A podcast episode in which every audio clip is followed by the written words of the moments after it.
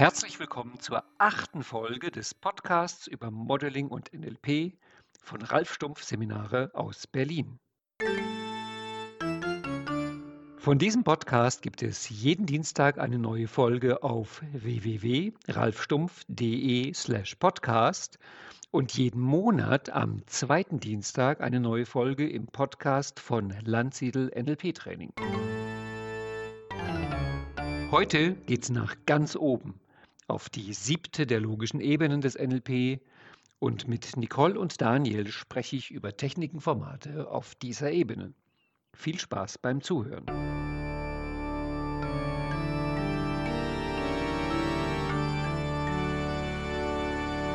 Nicole, Daniel, wir sitzen jetzt hier zu dritt nach dem Masterwochenende, was wir gerade hatten, über die Ebene 7 und haben beschlossen, dass wir Teil unserer Assistentennachbesprechung, die wir machen, jetzt hier einfach als Podcast machen. Mhm. Wir hatten ein sehr schönes, intensives, tiefes Wochenende auf Ebene 7 und über, über die Ebene 7 Technik im NLP gibt es so viele Gerüchte und Halbwahrheiten, mhm. dass vielleicht es sich lohnt, mal so ein bisschen Einblick zu geben, was da eigentlich gemacht wird an Formaten, womit wir arbeiten. Das war ein schönes Wochenende, oder? Absolut. Und ich fand ja gerade schon den Einstieg von dem Wochenende so brillant, ähm, wo wir ja eigentlich erstmal in der Gruppe gesammelt haben, was es denn so für Alltagssituationen, die eigentlich ja jeder kennt, gibt, die eigentlich schon so ein Vorgeschmäckchen geben können auf diese ja doch irgendwie manchmal so spooky, geister, ominösehafte Ebene 7. Vielleicht kannst du dazu mal ein paar Sachen. Die Ebene 7 ist ja ohnehin so, dass ähm, Manch, bei manchen Leuten gehen die logischen Ebenen bis zur Ebene 6. Da ist dann alles mit reingemauschelt, aber ich, soweit ich weiß, hat selbst Dilz irgendwann mal von Ebene 7 gesprochen. Jedenfalls Bernd Isert hat davon gesprochen. Ich unterscheide da halt zwischen den äh, Ebene 6 Formaten und Ressourcen, wo es um Zugehörigkeit geht, und Ebene 7, wenn man Spiritualität nennt, kommt meistens irgendwelche komischen Gedanken auf. Also ich habe jetzt für dieses Wochenende beschlossen, dass eigentlich die schönste Formulierung vermutlich ist transzendente Ressourcen. Mhm. Dass man damit arbeitet. Für mich war das am interessantesten, dass du die Ebene 7 Themen oder besser gesagt ja Ebene 6 Themen und auch Ebene 7 Themen mal wirklich in Kategorien einteilen konntest und wir drei Kategorien von Themen gefunden haben, für die man so etwas verwenden kann. Und ähm, das hat mir einen guten Überblick darüber gegeben, welche, wofür dieses ominöse Ebene 7 einfach auch geeignet ist und wann man das braucht. Mhm. Und dass es halt wirklich nicht häufig im Leben Themen gibt, wo man das braucht. Aber wenn die Themen kommen, dann braucht man es wirklich. Naja, es ist ein bisschen so das Gerücht, so nach dem Motto, wenn du dann eben sieben kannst und die Ressourcen kannst, dann kannst du irgendwie alles machen, weil du dann von oben mit göttlicher Kraft einmal die ganzen Ebenen durchbraust. Aber wenn man den Satz nimmt, den Dill sagt, dass man eigentlich eine Veränderung auf einer Ebene durch die Ebene höher macht, dann ist klar, dass ich über Ebene 7 die Ebene 6 verändere. Und da ist es, wir hatten ja eine Kleingruppeübung dazu gemacht, mhm. wo die Leute das sammeln sollten. Was gibt es eigentlich als Ebene 6 Themen, wo man überhaupt eine Veränderung braucht? Mhm. Und es ist ja dann so, dass man dann nicht mehr sich selbst verändert, man verändert dann die eigene Zugehörigkeit. Und das ist schon seltsam, mhm. sich das klar zu machen. Es ist auch eigentlich nicht mehr der normale, das normale Spielfeld von NLP. Mhm.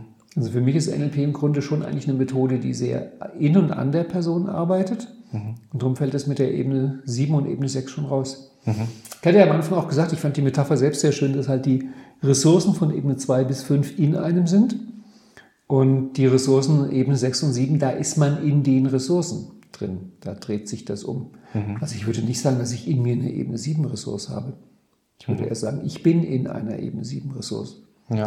Und das gilt auch für die Ebene 6 genauso. Ich bin auch Teil einer Zugehörigkeit. Da dreht sich das Ganze um. Mhm.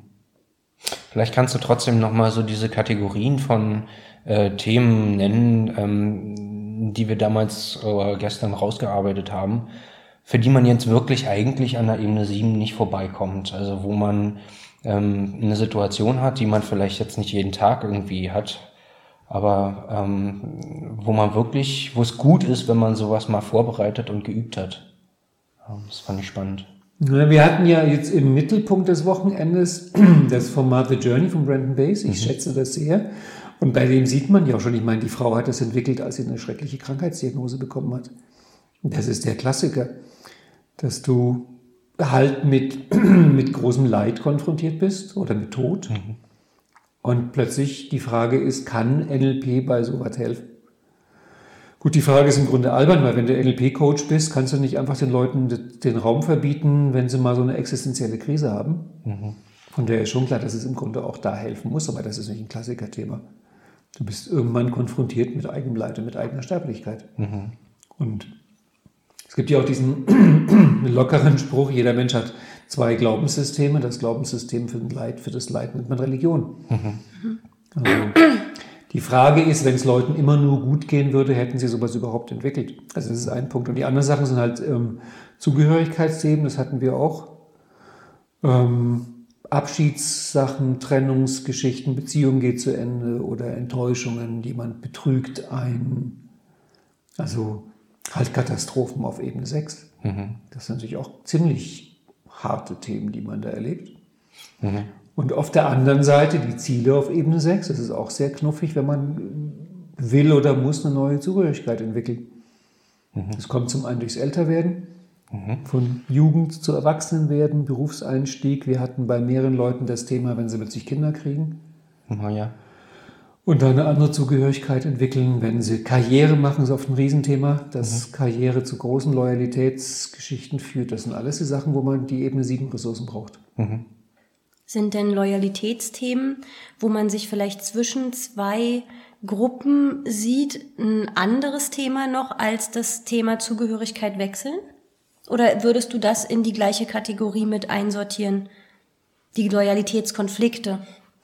Nö, das sind einfach verschiedene Arten von Themen. Mhm. Also ich glaube natürlich, dass wir auch ganz viele verschiedene Zugehörigkeiten haben. Das ist ja auch mhm. gleich, ich meine, das ist mir als, als Kind schon aufgefallen, wenn man weiß ich nicht, in, in, einer Kleinstadt wohnt oder in einem Bundesland wohnt, dann ist sozusagen überhaupt kein Vergleich zwischen, was weiß ich, ähm, Bayern und Badensern. Mhm. Das sind zwei völlig verschiedene Stämme. Kaum trifft man so einen in Italien, sind wir beide Deutsche. Mhm. Und trifft man sie plötzlich in Afrika, sind wir beide Europäer. Mhm. Das heißt, natürlich kann man immer wahlweise raussuchen, wo bin ich gerade drin, wo bin ich nicht drin. Klar. Also ich ja. habe mich als Jugendlicher nie wirklich ernsthaft für Fußball interessiert, aber ich habe es immer mit Freude beobachtet, die Freunde, die Fußballfans waren, wie die durch welche Qualen die durchgegangen sind, wenn plötzlich ein Fußballer die Mannschaft gewechselt hat und mhm. der, der gerade noch einer von uns war, ist plötzlich einer von den anderen. Ich fand das immer so seltsam. Mhm. Aber Zugehörigkeit ist ein absolut fluides Konzept. Ja. Merkt man ja jetzt auch bei Corona. Mhm. Also das war ja, glaube ich, auch ein Punkt, der bei vielen Leuten völlig Verwirrung ausgelöst hat, dass sie, dass sich der Freundeskreis komplett neu sortiert hat, je nachdem, wer sich in welchem Lager plötzlich wiedergefunden hat. Mhm. Das stimmt. Und es wird sehr interessant sein, wie sich das Ganze neu sortiert, wenn das Corona-Thema durch ist, wer mhm. dann zu welchem Club gehört. Mhm. Und so glaube ich, wir haben ganz viele verschiedene Zugehörigkeiten. Du hast vorhin von Brandon Bass gesprochen, die ja ähm, ja, vielleicht in der Ebene dieser Ebene 7 Formate doch eine ja, herausragende Persönlichkeit ist, die da ja super viel dran gearbeitet hat und auch super viele Formate ähm, für diese Arbeit von oder auf dieser Ebene 7 irgendwie ähm, gestaltet hat. Mm, und da haben wir ja heute auch so diverse Ideen von ihr mal auch als Formatideen ähm, kennengelernt und besprochen die man vielleicht auch in, in, in Coaching-Formaten anwenden kann, die jetzt nicht unbedingt auf der Ebene 7 arbeiten. Kannst du da vielleicht nochmal so ein paar ähm, ja, schöne Beispiele bringen an, an Formaten, die eben jetzt, äh, also von Format Baustein von Brandon Base, die ja doch eine gewisse Einzigartigkeit haben Ne, im, im, bei Ebene 7 Formaten ist, glaube ich, das, was im NLP auf Platz 1 der Bekanntheitsliste steht, die Core Transformation. Mhm. Und die hatten wir auch erwähnt in dem Wochenende. Ich bin wirklich, wie du schon sagst, eher Fan von dem Brandon Base Format, weil das ist für mich deutlich vielschichtiger. Ich habe das Buch von ihr gelesen, das erste The Journey. Und da beschreibt sie halt ihre eigene Geschichte, dass sie eine Krankheitsdiagnose bekommen hat und das alles irgendwie ganz fürchterlich und ganz eng aussah.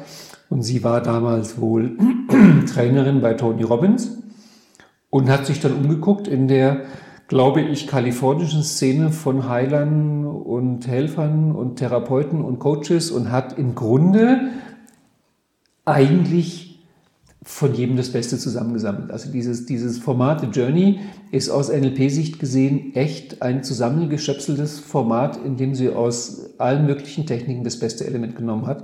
Und es ist schier ein Wunder, dass es funktioniert, mhm. aber es funktioniert wirklich. Mhm. Und darum hat man halt zum einen ein gutes Format, aber zum nächsten sieht man auch, wie man ein Format zusammenbaut. Und wie du gerade gesagt hast, man kann es wieder auseinanderbauen und alle Elemente einzeln verwenden. Das mhm. ist für mich also auch nochmal eine sehr schöne Vorlage zum Thema Formate bauen. Mhm. Und entsprechend gibt es ja auch vom Brandon Base meines Wissens fünf, sechs, sieben verschiedene Versionen der Journey. Ja die hat alle paar Jahre eine neue entwickelte, neue Variation drin. Es gibt irgendwie Audioversionen, Videoversionen, Buchversionen. Mhm. Es gibt nicht die Journey. Mhm. Das ist mir auch wichtig. Die Leute sollen, sollen nicht glauben, dass sie eine Version eines Formates haben, an das sie sich dann textsicher halten müssen, sondern eher mitkriegen, wie sie das machen. Wir hatten ja einmal einen Punkt, ich meine, all diese Ebene 7 Formate brauchen immer irgendwie den Quellzustand, die brauchen mhm. diesen Core-Zustand und wenn man sich mehrere Formate anguckt, stellt man halt fest, in den einen Formaten musst du irgendwie nach unten sinken, um den Quellzustand erkennen. In anderen Formaten schwebst du nach oben. Dann gibt es Formate, da gehst du ans Ende. In anderen Formaten vergrößerst du das Ganze. Es ist im Grunde völlig egal. Mhm. Irgendwann am Ende dieser Kette in, in, ähm, Core Transformation geht man den Meta-Outcome immer weiter nach oben. Mhm. Also was kommt danach, was willst du damit, was willst du damit? Es ist eigentlich völlig egal. Mhm. Hauptsache, ich komme halt irgendwann auf diesen Zustand. Und wie ich den erreiche, ist eigentlich wirklich wurscht. Mhm. Und da muss ich ihn halt ankern. Und ich finde es halt seltsam, wenn zum Beispiel ich mit jemandem die Journey mache und ich gebe dann die Originalanweisung, sinke durch die Emotion durch bis unter die Emotion und wenn eine andere kommt und der sinkt halt nicht und da passiert halt nichts ja, dann kann ich halt auch aus einem anderen Format nehmen, dass ich sage, geh zum Ende der Emotionen einen Schritt weiter. Mhm. Es ist ohnehin, ich fand es auch dieses Wochenende, wir reden da in Metaphern, wo ich immer denke, wenn uns jetzt einer zuhört, der noch normal ist, der denkt, wir sind nicht normal. Also wenn man jemandem sagt, geh in die Emotion und geh durch die Emotion durch bis zum Ende der Emotion und dann noch einen Schritt weiter. Mhm. Und dann erlebt man, wie Leute vor einem sitzen, die das dann eben einfach machen. Mhm als wäre es das Normalste von der Welt, dass man eben mal durch so eine Emotion durchgeht. Mhm. Ja, sind ja auch ganz starke Raummetaphern, die mhm. da an der Stelle bedient ja. werden. Ne? Ja. Genau. Deswegen fand ich das auch ganz besonders schön, dass du am Anfang mit uns in der Gruppe zusammen Beispiele gefunden hast für die Momente, wo man das mal erlebt hat. Und ich bin als Assistentin ja hier auch bei gewesen und bin im Kopf selbst durchgegangen, weil ich am Anfang gedacht habe, na, mit dieser Ebene 7, ich kam da auch nicht immer ganz so ran. Aber nachdem mir wirklich bewusst geworden ist, als wir die Submodalitäten für die Beispiele durchgegangen sind, äh, sich selbst wahrnehmen in, in seiner Kleinheit im Gegensatz zu dem großen Ganzen oder sich selbst wahrnehmen, wie man sich auflöst. Und dann sind bei mir in meinem Kopf wirklich die Erinnerungen gekommen an Ausritte, wo ich mich in der Natur wahrgenommen habe oder wo ich auf das weite Meer geschaut habe. Und ähm, dann hatte ich in einer Kleingruppe genau auch diese dieses Erlebnis, dass jemand meinte, ja, ich komme jetzt nicht so schnell an so ein Gefühl ran. Und dann haben wir auch kurz über solche Beispiele gesprochen. Und dann habe ich gebra gebracht das Beispiel, bist du vielleicht mal auf einem Konzert gewesen, mhm. wo eine Menschenmasse dasselbe Lied gesungen hat zur gleichen Zeit, alle gleichzeitig. Ja. Und ihr wurde zu einer Masse von Menschen. Mhm. Und dann habe ich so gesagt, hast du da vielleicht mal dann ein Feuerzeug hochgehalten und hast du gesehen, wie das aussah? Und dann habe ich richtig bei der Teilnehmerin gesehen, wie sie so auch so meinte, so, ja stimmt, ja, sowas habe ich erlebt. Und dann habe ich gesagt, ja, das ist diese mhm. Transzendenz. Oder auch das, was du ähm, teilweise an Momenten mit dem Pferd erlebt hast. Ja, ähm, so, die also Verschmelzung. Die Verschmelzung mit dem Pferd, mit der Natur, wo gewissermaßen der einzelne Mensch sich selbst ja eigentlich gar nicht mehr erlebt, sondern na, völlig verschwindet. Oder auch nicht nur die Verschmelzung mit der Natur, wo man sich in der Natur wahrnimmt, sondern auch so wie wir mal darüber gesprochen hatten, die Auflösung der Grenze, wenn ich nicht mehr weiß, mhm. wo mein Körper aufhört und wo der ja. des Pferdes anfängt mhm. und gehören die, die Beine vom Pferd noch zu mir oder gehören die nicht zu mir oder so, dass diese, diese Erfahrung, und das fand ich so toll, dass wir in diesem Gespräch, was wir hier mhm. in der Gruppe hatten, für uns alle feststellen konnten, was eigentlich diese Transzendenz ist und dass wir das alle schon erlebt haben in unserem Leben. Ja. Und was ja auch, also zumindest wenn wir uns mal so an dem Neu und Gut, was ja bei uns in den Trainings auch mal orientieren, ähm, so, ein, so, ein, so ein ganz, ganz schönes Ritual ist, was ja bei ganz vielen Teilnehmern auch angekommen ist, ist, dass es ja bestimmte Emotionen gibt, äh, die ja schon eine gewisse Qualität von Ebene 7 von Spiritualität haben, ähm, weil sie eben eine sehr, sehr stark heilsame und sehr, sehr mhm. stark transformierende Wirkung haben. Dieses äh, Dankbarkeit, Liebe und Verzeihen. Ähm, ja, stimmt, Ho'oponopono. Genau. Mhm. Na, ich habe die drei Emotionen von der Frau, Frau Birkenbiel irgendwann mal erfahren. Die hatte da, wie es immer ihrer Art entsprach, irgendeine Harvard-Studie gefunden, wo es darüber ging, dass es angeblich die drei heilsamsten Emotionen von allen sein sollten in dieser Reihenfolge. Also mhm. Dankbarkeit noch die zarteste, Liebe schon eine ganze Schippe mehr und die stärkste Verzeihen. Mhm. Und diese drei Emotionen, hat damals auch die Birkenbiel gesagt, sind halt welche, die man nehmen kann, wenn man eine spirituelle Energie haben möchte in einer Gruppensituation. Sie meinte damals im Businessbereich, nimmt sie eigentlich bloß Dankbarkeit, weil Liebe ist bereits zu viel und Verzeihen ist wirklich zu viel. Mhm. Aber so eine Runde, wofür bist du dankbar, geht noch ganz gut. Und ähm, Klaus Marwitz hat, weiß, soweit ich weiß, auch mit Liebe gearbeitet, auch im Business als Emotion. Allerdings hat er rumgetrickst, dass er die Leute erst gefragt hat, was liebst du? Also die durften dann auch kommen mit Speiseeis und Naturerlebnissen, aber er meinte, die meisten Leute, wenn man sie fragt, was liebst du, kommen sie irgendwann auch darauf, dass sie sagen, wen sie lieben. Dann hat man das auch mit drin, aber ich glaube, er hat auch mit Verzeihen nicht gearbeitet. Mhm. Und es ist eine sehr starke Emotion, eine sehr heilende Emotion. Und ich war auch sehr erstaunt an diesem Wochenende zum einen, wie oft es erwähnt wurde als Höhepunkt des Wochenendes mhm. und wie oft es auch gleichzeitig erwähnt wurde, als dass es echt schwer ist mhm. zu verzeihen. Also ich habe für mich auch daraus die Folgerungen gezogen, dass ich im nächsten Jahr, wenn das Wochenende wiederkommt, das Thema ein bisschen mehr in den Fokus rücke und dann wahrscheinlich einfach das mit dem Modeling anpacke, weil das ist halt der naheliegende Weg Logisch. Das heißt, man nimmt sich einen, der verzeihen kann, mhm. dem das leicht fällt und fragt ihn, wie machst du das, dass du verzeihen kannst. Mhm. Fand interessant fand ich auch der Unterschied zwischen Verzeihen und Vergeben. Mhm. Was ja von einer Teilnehmerin angesprochen worden ist, die, und da kann ich nur zustimmen, die sehr klar gesagt hat, dass Vergebung eigentlich eine Sache ist, die man Gott überlassen sollte. Mhm. Und ich würde auch von mir aus nicht von Vergebung reden. Ich finde, Verzeihen ist also ich weiß selbst gar nicht so genau zu sagen, wo jetzt die Grenze läuft zwischen diesen beiden Worten, aber einfach vom Sprachgefühl her würde ich sagen, verzeihen ist etwas, das kann ich mir gut zumuten. Vergebung überlasse ich dann doch vielleicht jemand anderem. Mhm. Ich fand das sehr spannend, was du da gesagt hast. Ähm, ich kann es gerade nicht mehr alles zusammenfassen, vielleicht kannst du mir noch mal auf die Sprünge helfen. Ähm, der Unterschied zwischen Verzeihen und Vergeben, du hast gesagt, Verzeihen ist etwas, was man für sich selbst tut.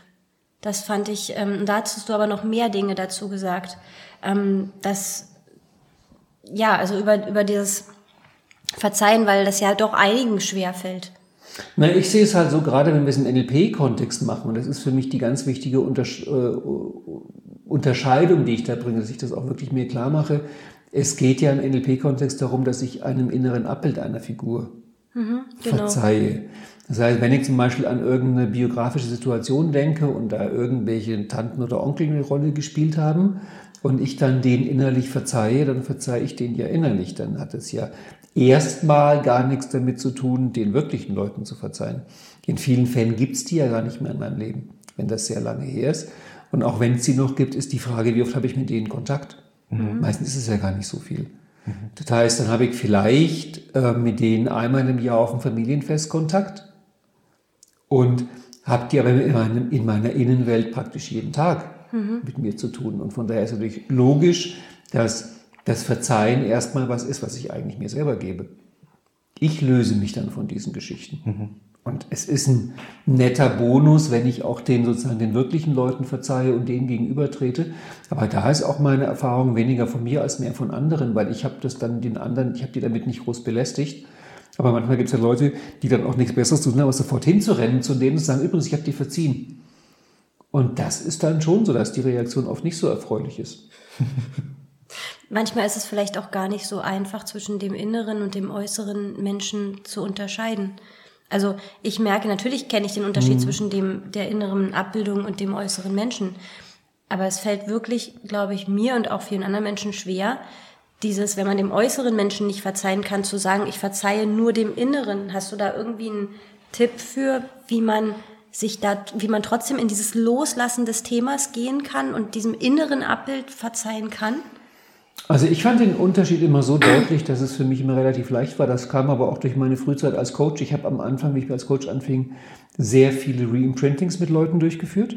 Das war mein, mein Stammformat, dafür war ich bekannt, dass ich der, mit der die Reimprintings bin. Und da kam halt öfter, als ich mit Ausbildungsteilnehmern in Reimprintings gemacht habe, im Seminar oder im Coaching. Und es kam zwei, dreimal vor, dass die dann quasi ein halbes Jahr später mal von ihren Eltern im Seminar abgeholt worden sind. Und dann fand ich es so lustig, weil ich kannte die Eltern halt aus dem Reimprinting. Und ich dachte mir dann innerlich, bei angesichts von irgendwelchen netten älteren Damen oder netten älteren Herren, ich kenne dich noch als Monster auf der Timeline, da hast du Hörner und Fangzähne. Also das ist so offensichtlich, dass wir über ganz andere Leute reden. Das kennt doch, glaube ich, auch jeder, der mal im, im Bekanntenkreis oder im Freundeskreis sich irgendjemand ausgeheult hat, du, meine Partnerschaft ist so schrecklich und dann bekommst du irgendeine Schilderung von irgendeinem Monster, mit dem die Person zusammen ist und vielleicht lernst du das Monster ein halbes Jahr später kennen auf einer Party und denkst, das ist eigentlich ein netter Mensch. Mhm. Also ich war nie wirklich groß in Gefahr, die wirkliche Person mit dem inneren Abbild zu verwechseln. Spannend. Und deswegen fand ich es auch nie so wichtig. Ich meine zum Beispiel, wenn, wenn, wenn man den Film gesehen hat, Tony Robbins, I'm not your guru. Mhm. Da gibt es diese eine Stelle, die ich persönlich ein bisschen übergriffig finde, wo er mit dieser einen Frau an ihrer Beziehung arbeitet und dann zu ihr sagt, nimm jetzt dein Handy und dann ruft sie irgendwie, glaube ich, ihren Freund an, ich glaube, um mit dem Schluss zu machen, sowas in der mhm. Richtung. Und die lassen dann wirklich das Telefongespräch über die Saallautsprecher laufen. Mhm. Das heißt, 4000 Leute hören das mit. Mhm. Und ich habe mich oft gefragt, ob, dem, ob, das dem Mann eigentlich recht ist, dass er mitkriegt, später im Netflix-Film, dass 4000 Leute zugehört haben, wie seine Freundin mit ihm Schluss gemacht hat.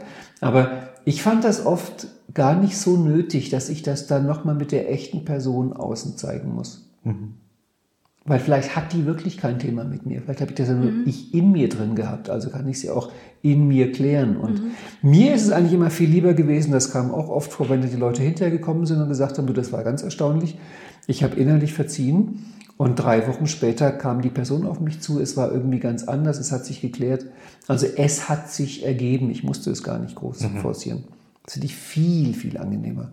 Ja. Aber es ist ja auch so rum. Ich meine, guck mal, nehmen wir an, das ist so eine Tante. Und da war irgendwas vor 20 Jahren. Irgendeine blöde Geschichte. Und jetzt, weil irgendjemand 20 Jahre später an einem NLP-Wochenende so einen Erleuchtungsmoment hat, muss die Tante auch springen. Warum denn? Vielleicht hat die jetzt gerade keine Lust, vielleicht würde die gerne noch zwei Jahre warten. Mhm. Also man zwingt ja auch andere Leute in irgendwas rein. Mhm. Ja. Also ich, ich finde es völlig ab, angemessen, wenn man das in, in, einem inneren Prozess macht. Ja. Ich finde es eigentlich auch, dass es ja so, dass wenn man durch so einen Prozess sich selber irgendwie verändert und dies, die, das innere Abbild von einer anderen Person verändert, hm. dass man sich der, an, der Person dann natürlich auch anders gegenüber verhält und äh, dann auch ganz andere Reaktionen bekommt, als man äh, früher gewohnt ist gewesen von dieser Person. Ja. Es gibt ja auch da die wunderbare Art mit den, mit den Briefen, die ich mal für mich entdeckt habe. Ich habe darüber auch mal irgendwann vor vielen Jahren einen Text geschrieben, dass wenn man mit Leuten was klären möchte, ähm, habe ich angeregt, schreib dir einen Brief aus der Perspektive dieser Person, wo du dir alles schreibst, was du von dieser Person einfach mal hören möchtest. Also quasi alle Entschuldigungen, alle empathischen Sachen, was weiß ich. Und schreib dann drunter, hm, dieser Brief hat mich sehr viel Überwindung gekostet. Mir wäre es lieber, wir würden, wenn wir uns das nächste Mal sehen, so tun, als ob es diesen Brief nicht gäbe. Und jetzt ist die Frage, was mache ich jetzt, wenn ich mir den Brief schreibe mit diesem Schlusssatz? Wie begegne ich der Person eigentlich wieder? Also natürlich kann ich mir so eine Konstruktion machen. Mhm. Klar. Und ich glaube, die Kraft, sowas zu machen, das ist dann wiederum diese Ebene 7 Ressource, weil das ist ja, was mhm. wir das Wochenende gemacht haben. Also wo bekomme ich eigentlich die Kraft her, sowas zu machen? Und das ist dann halt, es gibt irgendwas, was noch wichtiger ist.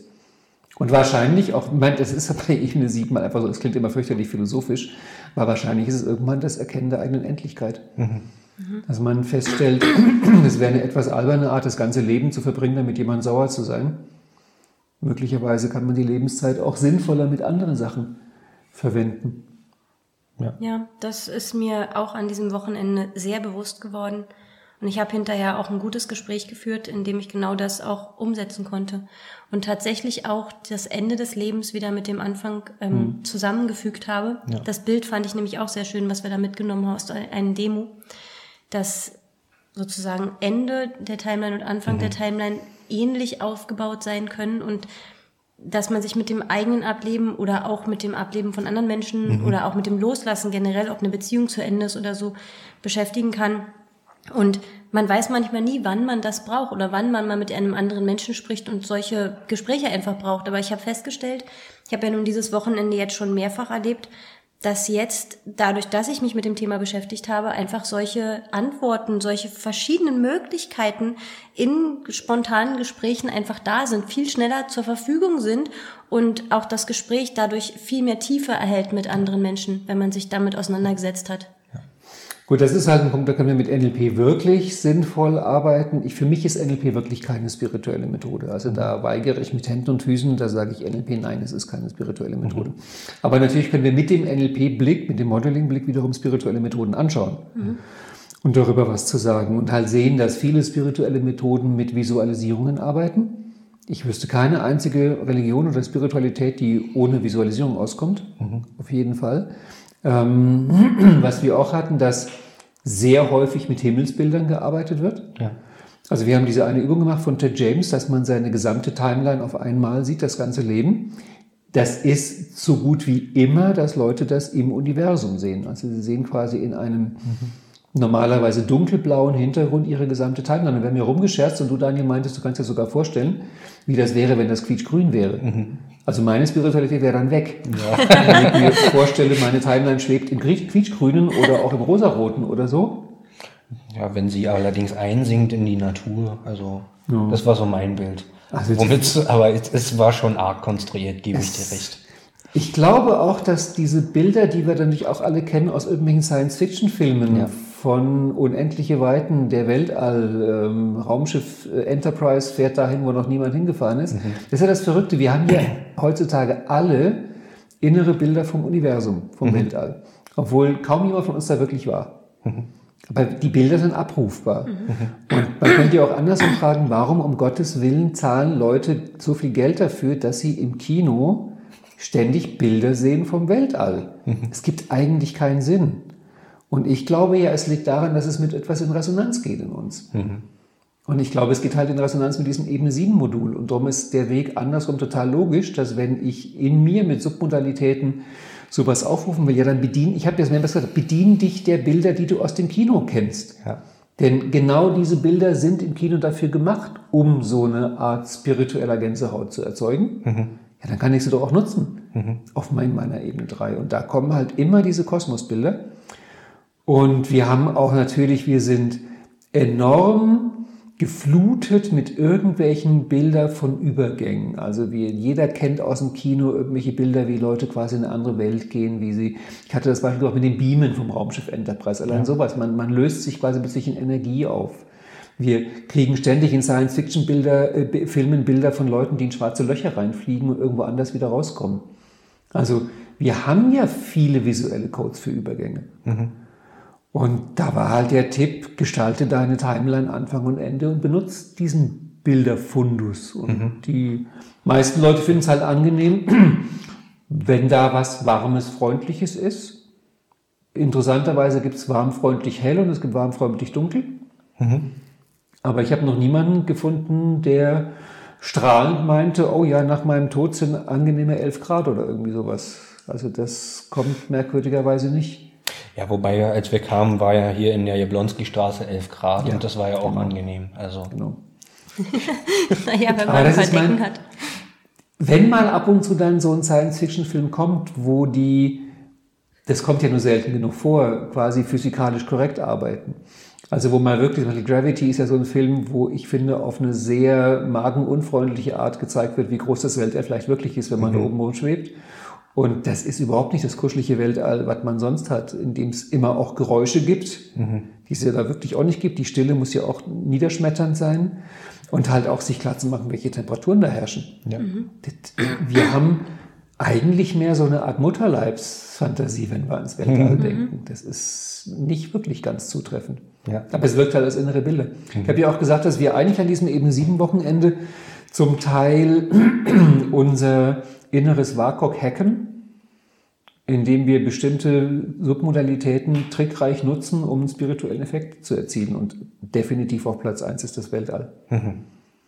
Ich habe auch das Zitat hergebracht von Immanuel Kant, der meinte halt, zwei Sachen machen ihn Gänsehaut. Das eine ist der bestürmte Himmel über ihm und das zweite ist das moralische Gesetz in ihm. Also, dass Leute angesichts des Sternenhimmels Gefühle kriegen, ist wahrscheinlich auch 10.000 Jahre alt. Ich glaube, die ältesten Kultgegenstände, die es gibt und die ältesten Kunstwerke beschäftigen sich mit dem Sternenhimmel. Absolut. Wir hatten ja, also Dilz spricht ja über die Ebene 7 in Form, ich weiß nicht, ob es von Dilz war oder von Bernd Isert oder von dir, mhm. aber als Spiritualität, Vision, Mission. Und ähm, du meintest ja vorhin auch bei der, bei der Arbeit mhm. mit der mhm. Birkenbiel, die hat halt mit vor allen Dingen mit Dankbarkeit gearbeitet im Business-Kontext. Das ist ja gerade in so bestimmten Kreisen, ist aber auch nicht so unbedingt angenehm, wenn man gleich von diesen großen mhm. spirituellen, mhm. teilweise ja auch ein bisschen esoterischen Sachen spricht. Aber wenn man jetzt mit so Leuten gerade im Business-Bereich, und ich bin da ja teilweise auch ein bisschen unterwegs, arbeitet, wäre ja vielleicht auch so eine klassische Visionsarbeit oder Missionsarbeit, mhm. auch eine Arbeit, die so ein bisschen in die Ebene, in die Ebene 7 Richtung geht. Und vielleicht gerade, weil es jetzt in dem Wochenende nicht so eine große Rolle gespielt hat, wird mich auch nochmal interessieren, wo siehst denn du sozusagen die Abgrenzung zwischen dieser Visionsarbeit oder Missionsarbeit, die wirklich in Richtung Ebene 7 geht, und ich sag mal so einer klassischen konventionellen Zielearbeit. Wo ist denn da für dich die Grenze? Also zum einen ist so, dass gerade im Businessbereich halte ich Visionsarbeit in den allermeisten Fällen für unnötig. Mhm. Das ist ein Modegag, weil da gilt natürlich genauso, dass ich nur dann die Vision brauche, wenn ich auf Ebene 6 intervenieren will und das kommt halt nicht allzu oft vor. Mhm. Und vor allem für die normalen Leute in den Firmen ist sowas wie Mission und Vision völlig egal. Das ist möglicherweise spannend für Führungskräfte. Mhm. Und es ist die einzige Stelle, wo ich wirklich sage, wo es relevant ist, ist, ist, wenn Leute aus der Kategorie der Mitarbeiter in die Kategorie der Führungskräfte wechseln, also wenn die ihre Zugehörigkeit wechseln. Das ist für die normalerweise ein großes, ein großer Loyalitätssprung, weil die sich halt vorher den Mitarbeitern zugehörig gefühlt haben und gegen die Chefs geschimpft haben. Und plötzlich sind sie Chefs und gehören zu der Gruppe, gegen die sie gerade noch geschimpft haben. Und viele bleiben im Herzen eigentlich Mitarbeiter mhm. und sind plötzlich im falschen Lager. Und das ist die, die einzige Stelle, wo ich definitiv sage, wenn es da eine gute Firmenvision gibt, wenn es da eine gute Firmenmission gibt, dann ist das eine Ressource, die den Leuten den Sinn gibt, warum sie die Zugehörigkeit wechseln. Die meisten Firmen haben sowas nicht. Mhm. Und dann haben die Leute plötzlich eine Führungsaufgabe, kriegen mehr Geld, kriegen mehr Verantwortung, aber fühlen sich verlassen an diesem ja. Punkt. Und, aber für normale Mitarbeiter ist das völlig uninteressant. Die wollen einfach ihren Job machen. Okay. Und eine sehr schöne Definition hatte Klaus Marwitz. Er meinte, ein Ziel ist auf der Timeline und eine Vision ist über der Timeline. Mhm. Und er hat es eben sehr klar gesagt, ein Ziel hat einen Zeitpunkt. Mhm. Und das siehst du irgendwo vor dir auf dem Lebensweg und die Vision hat keinen Zeitpunkt, die ist über der Timeline. Sein Bild war, dass du in jedem Augenblick deines Lebens den Blick nach oben richten kannst. Mhm. Und da ist die, die Vision oder die Mission und die ist zeitlich unabhängig. Das heißt, die ist die hängt an keinem Termin. Mhm. Die ist normalerweise so formuliert, dass ich sie im Grunde jetzt erreichen könnte. Mhm. Also was weiß ich, mal als plattes Beispiel Weltfrieden. Ja. Da sagt man, wenn die sich alle vertragen würden, hätten wir Weltfrieden. Mhm. Punkt. Also eigentlich könnte man es sofort haben. Es ist gleichzeitig aber auch klar, dass wir es vermutlich nie haben werden. Mhm. Und das ja. ist die klassische Formulierung von Mission, Vision. Die beiden Begriffe sind von Dills. Also Dills bringt Mission, Vision auf Ebene, ich glaube, er hat einmal Ebene 6, einmal Ebene 7. Ich glaube, Spiritualität bringt er nicht. Mhm. Das ist, glaube ich, von Bernd Isert. Aber das ist ein bisschen schwierig, weil äh, Robert Dills selber alle paar Jahre ein neues Modell von logischen Ebenen veröffentlicht hat. Und man immer dazu sagen müsste, in welcher Version ist man eigentlich gerade. Mhm. Und ich finde ja diese Idee vom Wahren, Schönen und Guten mhm. auch als, auch als eigentlich ja unerreichbares ja, aber trotzdem unendlich anziehendes Ziel. Das hast du an dem Wochenende nicht so erwähnt, aber hast du da auch irgendwie einen Bezug zu, zum wahren, schönen und guten? Könnte das zum Beispiel auch über Kunst zum Beispiel das Schöne sein? Oder? Definitiv. Wir hatten ja anfangs auch ein paar Sachen gesammelt, wo Leute so eine spirituelle Erfahrung gemacht haben. Mhm. Und die Klassiker sind natürlich Naturerfahrungen. Da hatten wir mehrere Sachen, also Sternenhimmel, Meer, Berge. Das ist dann so das Schöne. Ja, ich weiß nicht, wie man es da zuordnen kann, aber Naturerfahrung ist definitiv eine Quelle von transzendenten Erfahrungen. Mhm. Und eine zweite riesengroße Quelle ist Kunst. Kunst war vermutlich von Anfang an spirituell. Also viele Leute haben beim Musikhören diese Erfahrung. Beim Anblick von Gemälden glaube ich eher nicht so oft. Ähm, sehr stark bei Architektur. Mhm. Also Kirchenbauten sind dafür gebaut und Tempel, dass Leute sowas erfahren.